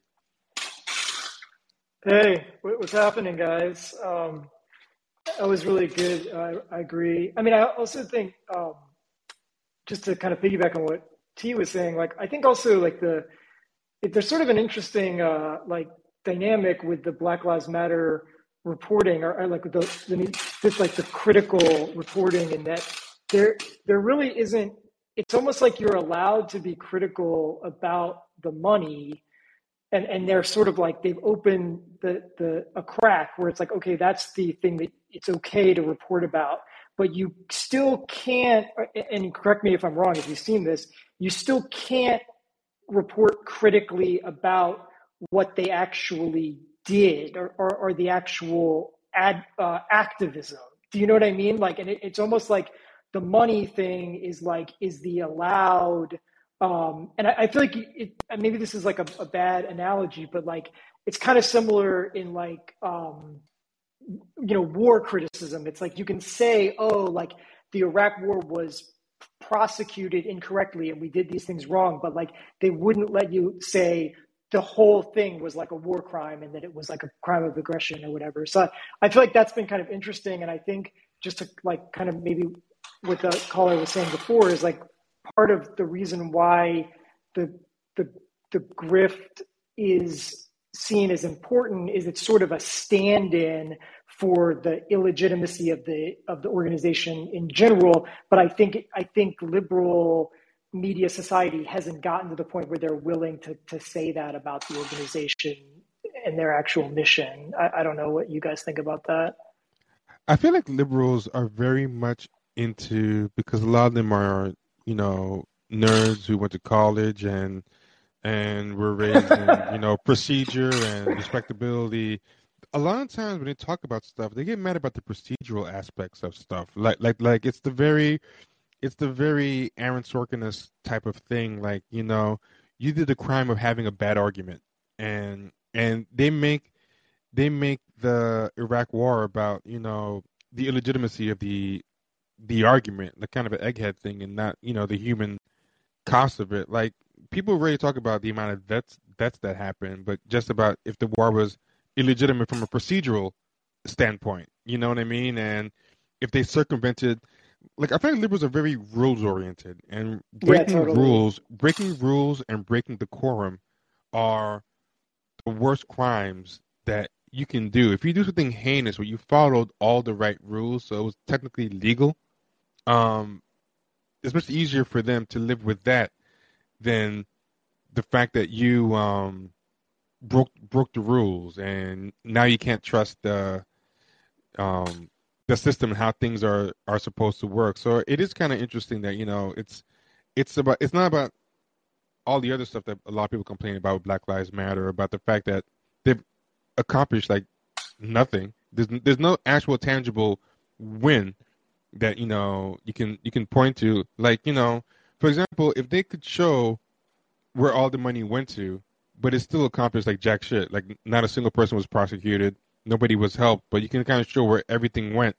Somehow, in liberal mind, that would be somehow uh, better because hey, you were just incompetent, but you followed the rules. You well, know? I also feel like kind of the. I mean, I almost feel like also the opposite, man. Like if they had, if there were actually a bunch of tangible laws that had gotten enacted, and they were like, oh, you know, we got rid of qualified immunity, this or that. Like I almost wouldn't care about the six million dollar house. You know what I mean? Like I'd be like, oh, that kind of oh, sucks. Oh, oh, oh, But, oh, yeah. I mean, know, I, go- I feel the same. I feel know, the same way, it. but but that's You not I that's not how these Yeah. people think. Yeah, yeah, I agree No, with you. no, no, no. Yeah. Well, I think that, and the other thing, I mean, I think that's really fucked up too, is that like the stuff that you talked about, like Tamir what Rice's family and Mike Brown's family. I mean, the sad thing is, I mean, I feel like I, I'm, you know, white liberals, like they really do not give a shit about those people, like at all, man. And, and I, I mean, it's a sad, it, it really pains me to say that, but it, it really is all virtue signaling. You know, they really fundamentally don't care about those people. And I think for her, part of the reason why they have that r- rules procedural fetishism is because they the rules were written for them by them and they benefit from the rule white white you know white you know professional managerial liberals are the ones that benefit from the rules you know and and, the ngos and all that kind of stuff. So it, it, it it's i don't know i find that really depressing just when you really get down to it. Like they really they really don't care about eric garner. They just don't care man. It's, it's fucked up. And, and i mean i guess maybe you know black lives matter doesn't care either which is fucked up. But it you know for white liberals it, it, it really i don't know it pains me to, to say that Oh yeah, no, I totally um agree.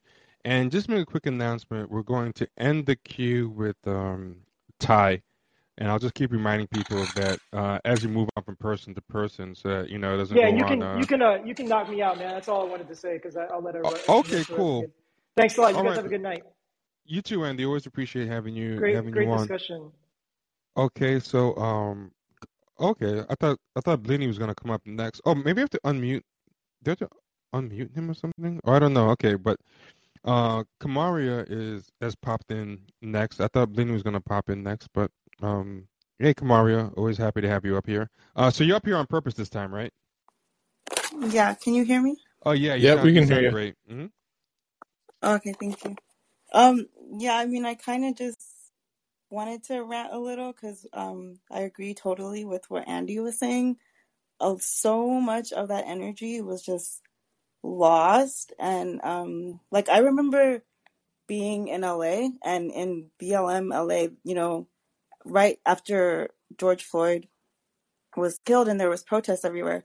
Like you couldn't even like the meetings were so huge because so many people were interested in getting involved that you couldn't even get into the building.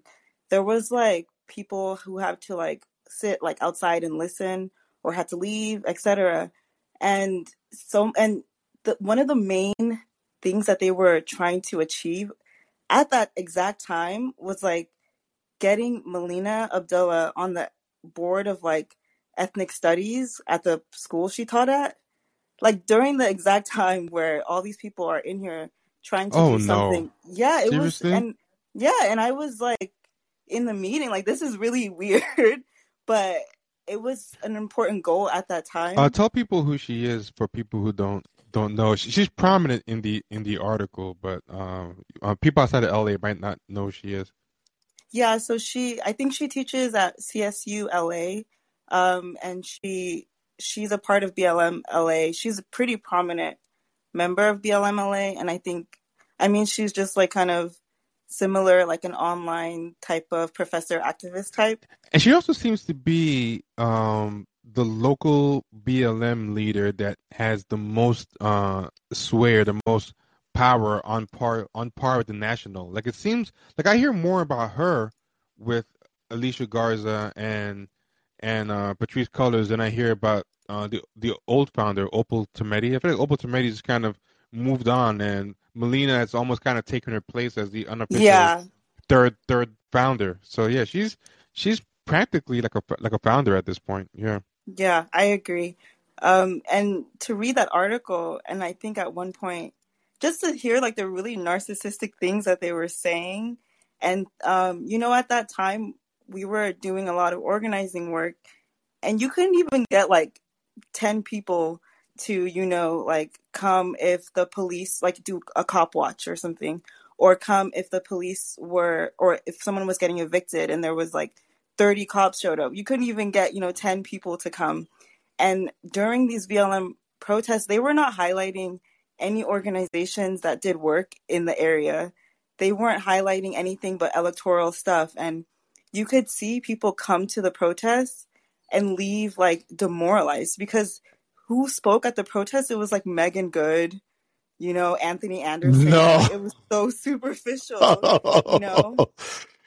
Come on, They seriously? only, yes, they only highlighted organizations that were directly tied to BLM, and some of those do do good work. Like there's organizations that work that you know, like students at schools trying to get rid of like RSO, like police officers in their school and things like that. Like they did highlight that, but they, you know, they had to be like directly related to BLM in some capacity for them to highlight. Not to say that like all these orgs need shout outs, but you know, if you have all of this energy, like try to get people to do something with it, you know? And yeah, that I, I don't want to go on and on, but I just felt like it, it still to this day like angers me so much. And for me, it's not it like yeah, it's not even about the money as much as it is just all of that energy. I mean, even Yeah, that moment, it, that was a hell of a that was a hell of a moment. They dissipated two moments. A second one came, and the second one almost bigger than the first one, and they kind of yeah, derailed that one too. yeah. I mean, think about it. This is like the first time probably since like the '60s that actual people in the black bourgeois are giving money to a cause that is like an actual like on the ground cause, you know, not just like something that's philanthropic. Like it's just so sad how much of that energy was lost. So Yeah, and they just use that money to just uh, try to climb their own way into the bourgeois. like it's like, hey, give us some money so we can join you at the Oscars, which is what they were doing. They they, they appeared. Uh, I think all three all three founders have attended the Oscars and been on stage at the Oscars. That's what they did with. with that was the first time where I knew it was, it was not going to end well. But yeah, th- th- thank you, Kamaria. It's always great to have a on the ground on the ground um, voice to, to chime in. I always appreciate your contribution. So we're going to keep it moving. And just to remind again, uh, well, I thought we were going to end it with Ty. Do we have like ghost? Am I the only one seeing like kind of like ghost people in the in the queue? Because No, I'm doing. I, I, I'm I'm the one that uh, kind of bumped Ty ahead. oh, okay, I see. Got you, got you, got you. Okay, cool. Well, only. I mean, I'm just. I'm trying to be fair because, um, uh, and I hope you don't mind, uh, Blaney and Lance, but uh, you know, Ty Ty hadn't uh, spoken yet, and Kamaria hadn't spoken yet. Um, so I was, I was hoping to give them a shot uh, at the queue first. Oh, I didn't know you could even mix them with the next caller. And uh, now I see what you did. Oh, very cool. Yeah, Okay, that's right. uh, cool, cool. Made an executive decision. Hope, ho- hope you guys don't mind. But uh, yeah, Ty, you can go ahead. Oh yeah, black fist to uh, Q. Thank you, sir. Appreciate that. no worries. um, uh, hello, Trevor. Haven't met you before, but uh, um, like with the, the input and with the what the folks are talking about tonight, to piggyback on something that you were saying, and also what Kamaria is saying. She's a fellow Angelino, although I live in uh, um, Seattle now, but uh, I still stay close to what's happening in Los Angeles. And uh, you know, I made the comment to to someone. Oliver Stone once said that you know there were a lot of movies in Hollywood being made that were questioning the narratives about stuff, and uh, then when JFK was made, then they opened a CIA office, right? And so it's like uh, the the siren song of of, of those type of uh, lures uh, can be too much for certain people to handle, like the folks that we're talking about. But um, you know, in a broader sense, um, you know, to piggyback on what you're saying, um, give you an idea of what that can look like. For example, of you know taking that money and changing lives, and uh, um, so you know um, Q likes to talk about the military industrial complex, and we all know about the firewalls that are between the people who promote their interests, the force multipliers, the people in the think tanks that write for these organizations, and between them and accountability to the rest of us, and that's the that's the money from the interest that they that they represent. So imagine having a bunch of people that are force multipliers for these causes that have a firewall, because look, these people still have to eat, they still have to pay rent, they still have to pay bills and when they're getting threatened or to be fired or they can't spend time doing this activism despite the injury because they've got to feed their kids or pick them up or whatever. So imagine some of that money going just to a few places. Okay, who are the people in the local area in Cleveland, in Baltimore, in Los Angeles that you trust? Okay, we're going to pay four of them $75,000 for the next four years to just pound people about changing police union contracts because that's where change is made when it comes to police work. Um, that's the only place it's really made, and that's at, the, at, at and that is at the local institutional level. And um, just imagine a bunch of those activists being sent through, say, the Highlander program, which trained such activists as Septima Clark and Ella Baker uh, back in the 50s, 40s, and 60s. Uh, and it still exists. A lot of people don't know it still exists. So taking that fire, turning it the right in, in, in the proper direction, and uh, and putting people through these programs lo- who are locally trusted and just saying unleash the hounds and go after those folks and then telling these local officials, hey, if you don't change these contracts around, we're going to run somebody against you. And then you multiply that city after city after city. It's not hard. Everybody does the same thing who has their interest at heart, who, who has their interest advanced by the political process. So um, just wanted to chime in and just kind of give an idea of kind of what that looks like. Because, um, uh, you know, Trevor, Q, you guys both, both made a broad stroke and um, you know, Kamaria talked about the, the local energy that, that was dissipated. Um, I'll give you another example. Um, I'm connected to uh, quite a few people, um, having been a former basketball scout and been in sports media. I know people that are, you know, on the coaching level in the media, in the NBA and stuff. So I was working sort of my back channels because I worked with a couple of people in the academy to make a program for uh, attacking police union power with uh, a couple of professors that are friends of mine and kind of putting feelers out there. And you be you will be shocked at how quickly the gatekeepers to guard some of the people that they had directed me to, you know, active players. Because what we had, we had we, a lot of athletes with the tip of the spears in the in the in the summer of 2020, and we were looking back. We were hoping there was going to be something like that happen in the 60s, as, as Kamaria just mentioned, where people who are at the who are who are the prominent of black prominence of black entertainment, um, black uh, uh, black social capital, uh, were actually putting their cachet and their money towards these causes, uh, and not worrying about what to lose. And and sure enough, uh, that was sheep herded into getting Kamala into the into the chair as, as the as, in, in the White House, um, and um, and of course, you know, you got these young men that are they, they had a lot of energy, but you know now they're doing photo ops, right? And and so um, that's all I really had to add uh, to the uh, to the discussion. So. Yeah, thank you very much. Appreciate uh, appreciate the uh, the comment. Sorry, uh, T. It seemed like you're about to go speak. Oh no, I was just saying. I was just saying thanks, but I didn't realize my mic was off. Okay, yeah, no worries. Um, now, uh, Bleeny and uh, Lance, did you have something to add, or should we should we call it a wrap? Because we've been on for um, going almost two hours now.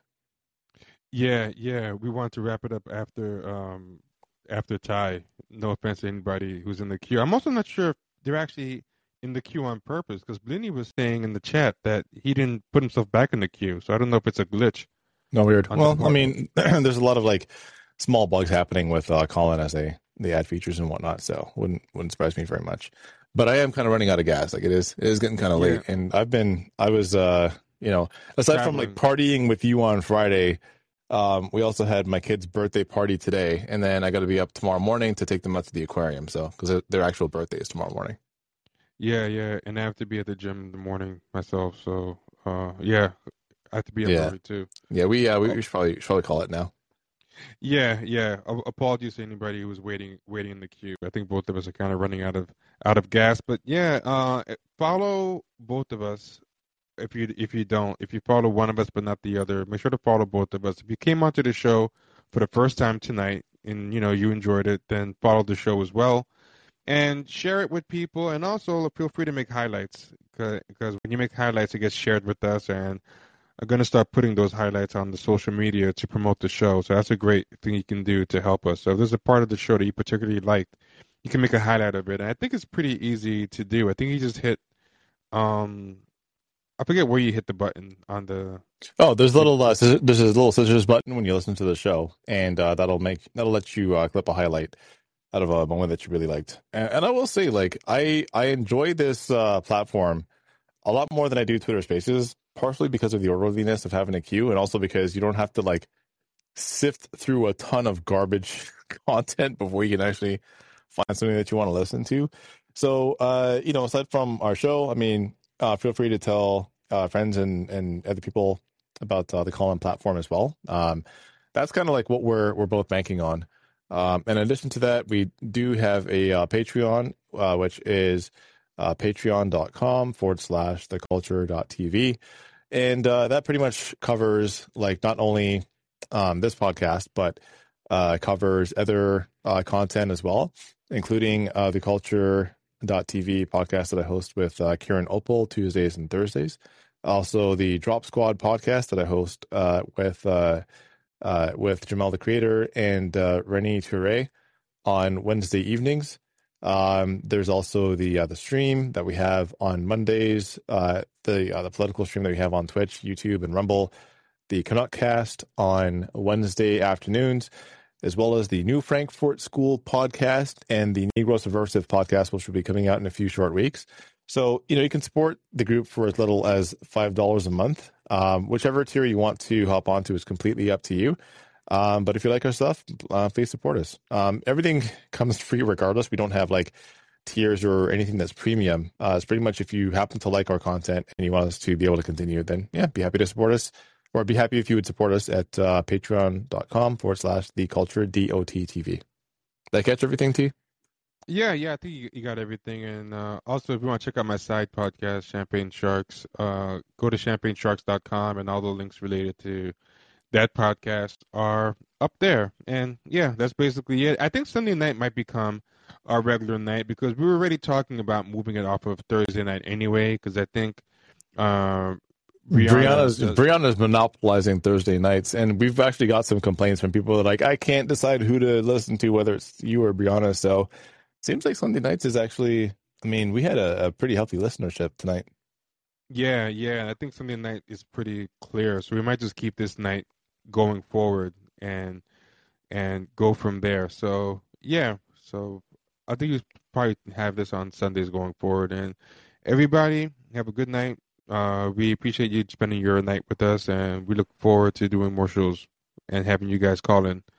Take care. Bye bye.